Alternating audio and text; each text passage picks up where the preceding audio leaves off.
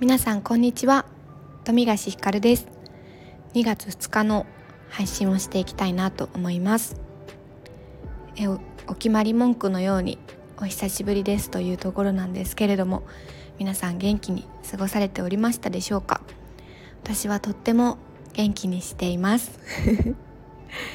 えっとまたねあのなんだろうなこの1ヶ月1月はどんな出だしでしたかね。私は1ヶ月間はこうちょっとエネルギーを貯める時期ということでうーん結構静かに過ごしていました。もちろん仕事でねちょっと追われる日があったりとか、していたんですけれどもなんかねこう穏やかに心穏やかにこう日々の浮き沈みはありつつもそこになんかこう乗っかって生きながらゆらゆらとこう過ごすみたいな日々を送っていました。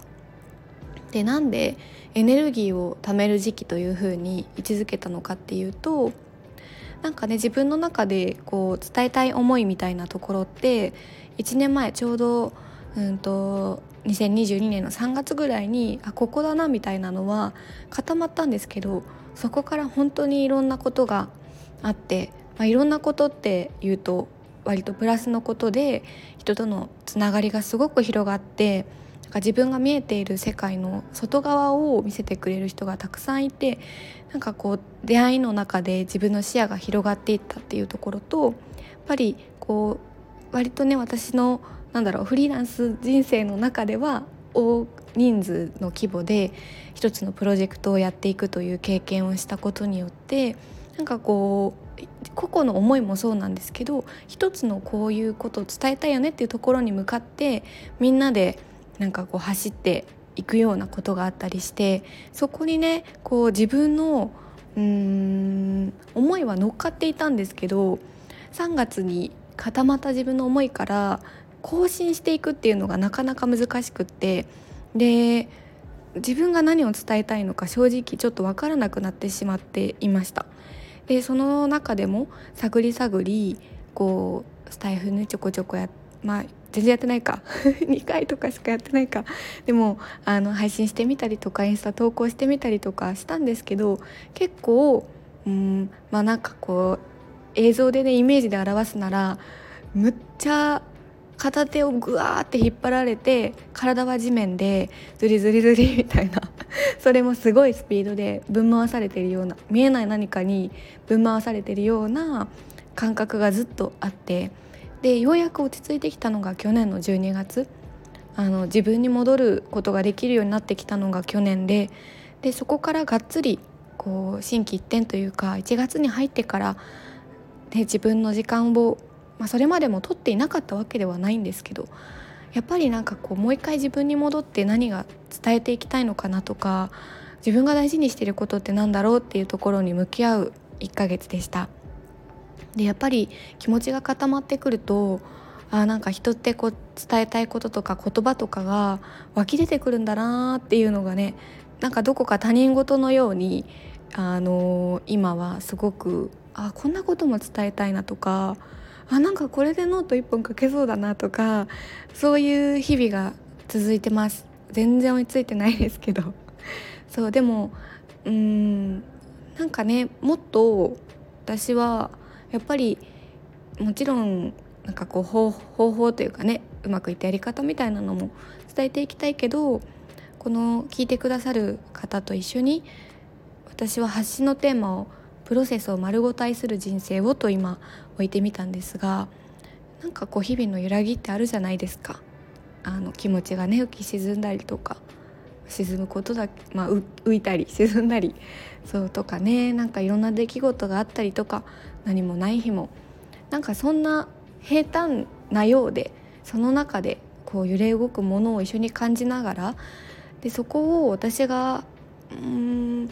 丸ごとって言いつつもやっぱりね全部見せていくのってなかなか恥ずかしいし難しいですけど私が見せてなるべく共有していくことで皆さんがあなんかうーん私の人生悪くないなとかね。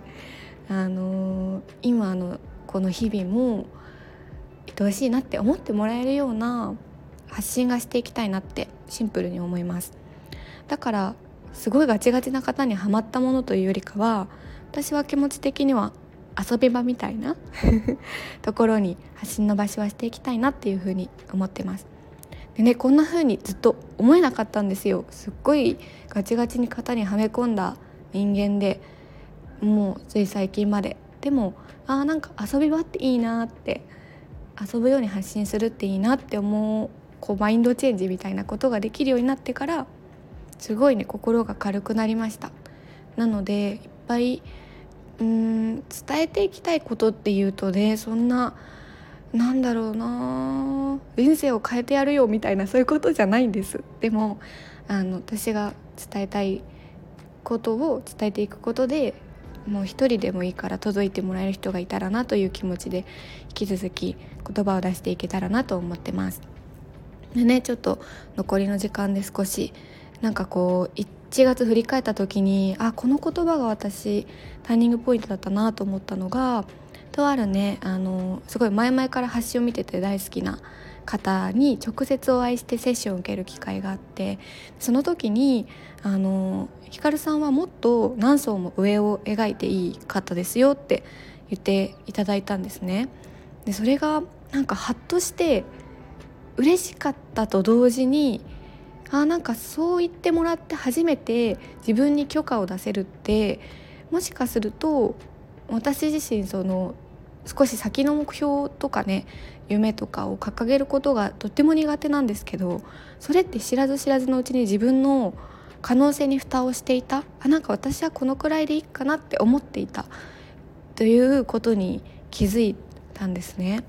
でなんかその何層の層のイメージを今しながらずっと過ごしてはいるんですけどここかなとかあなんかそれってガチガチに決める目標じゃなくてあこれワクワクするなこれって何層も上っていうその上の部分かなとかなんかこう膨らましていってるところなんですけどそういうふうにきっともしかするとね皆さんもこの年始というタイミングでいろいろ自分の先々のことを考える中でなんか自分の、うん、理想でもないんですよね。なんかその何層の層がまだつかみきれてないんですけど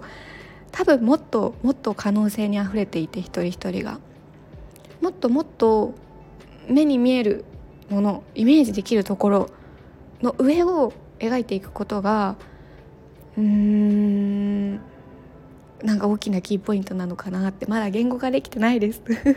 でもねすごく私にとってはその何層も上を描いていいっていう言葉がすごい嬉しくてずしっときてなんか根拠のない自信を持ててそれを聞いてね1月過ごしてうーんめちゃワクワクしてるんです。だから皆さんも同じように私がこれを聞いてくださってる方に何層も上を描いていいですよって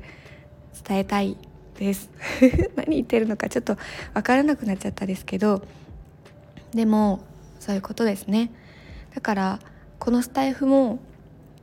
遊び場みたいな気持ちでなんかこう続けていく続けていけるのか？でも続けていくことでこう遊びみたいに続けていってたどり着く場所があったらいいなとか思ってますね。はい。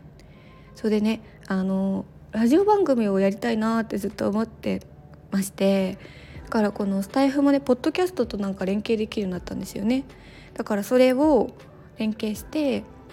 なんかラジオ番組みたいにできたら声もね一つの表現だなって思うのであなんかそんなことができたらなという取り留めのないお話でございます。はい今日は以上でございますがまた2月あの発信したいことがムクムクしてきたこの時期にこのタイミングにスタイフも再開してまあこんな感じですけどお話ししていきたいなと思います。引き続きよろしくお願いします。では失礼します。さよなら。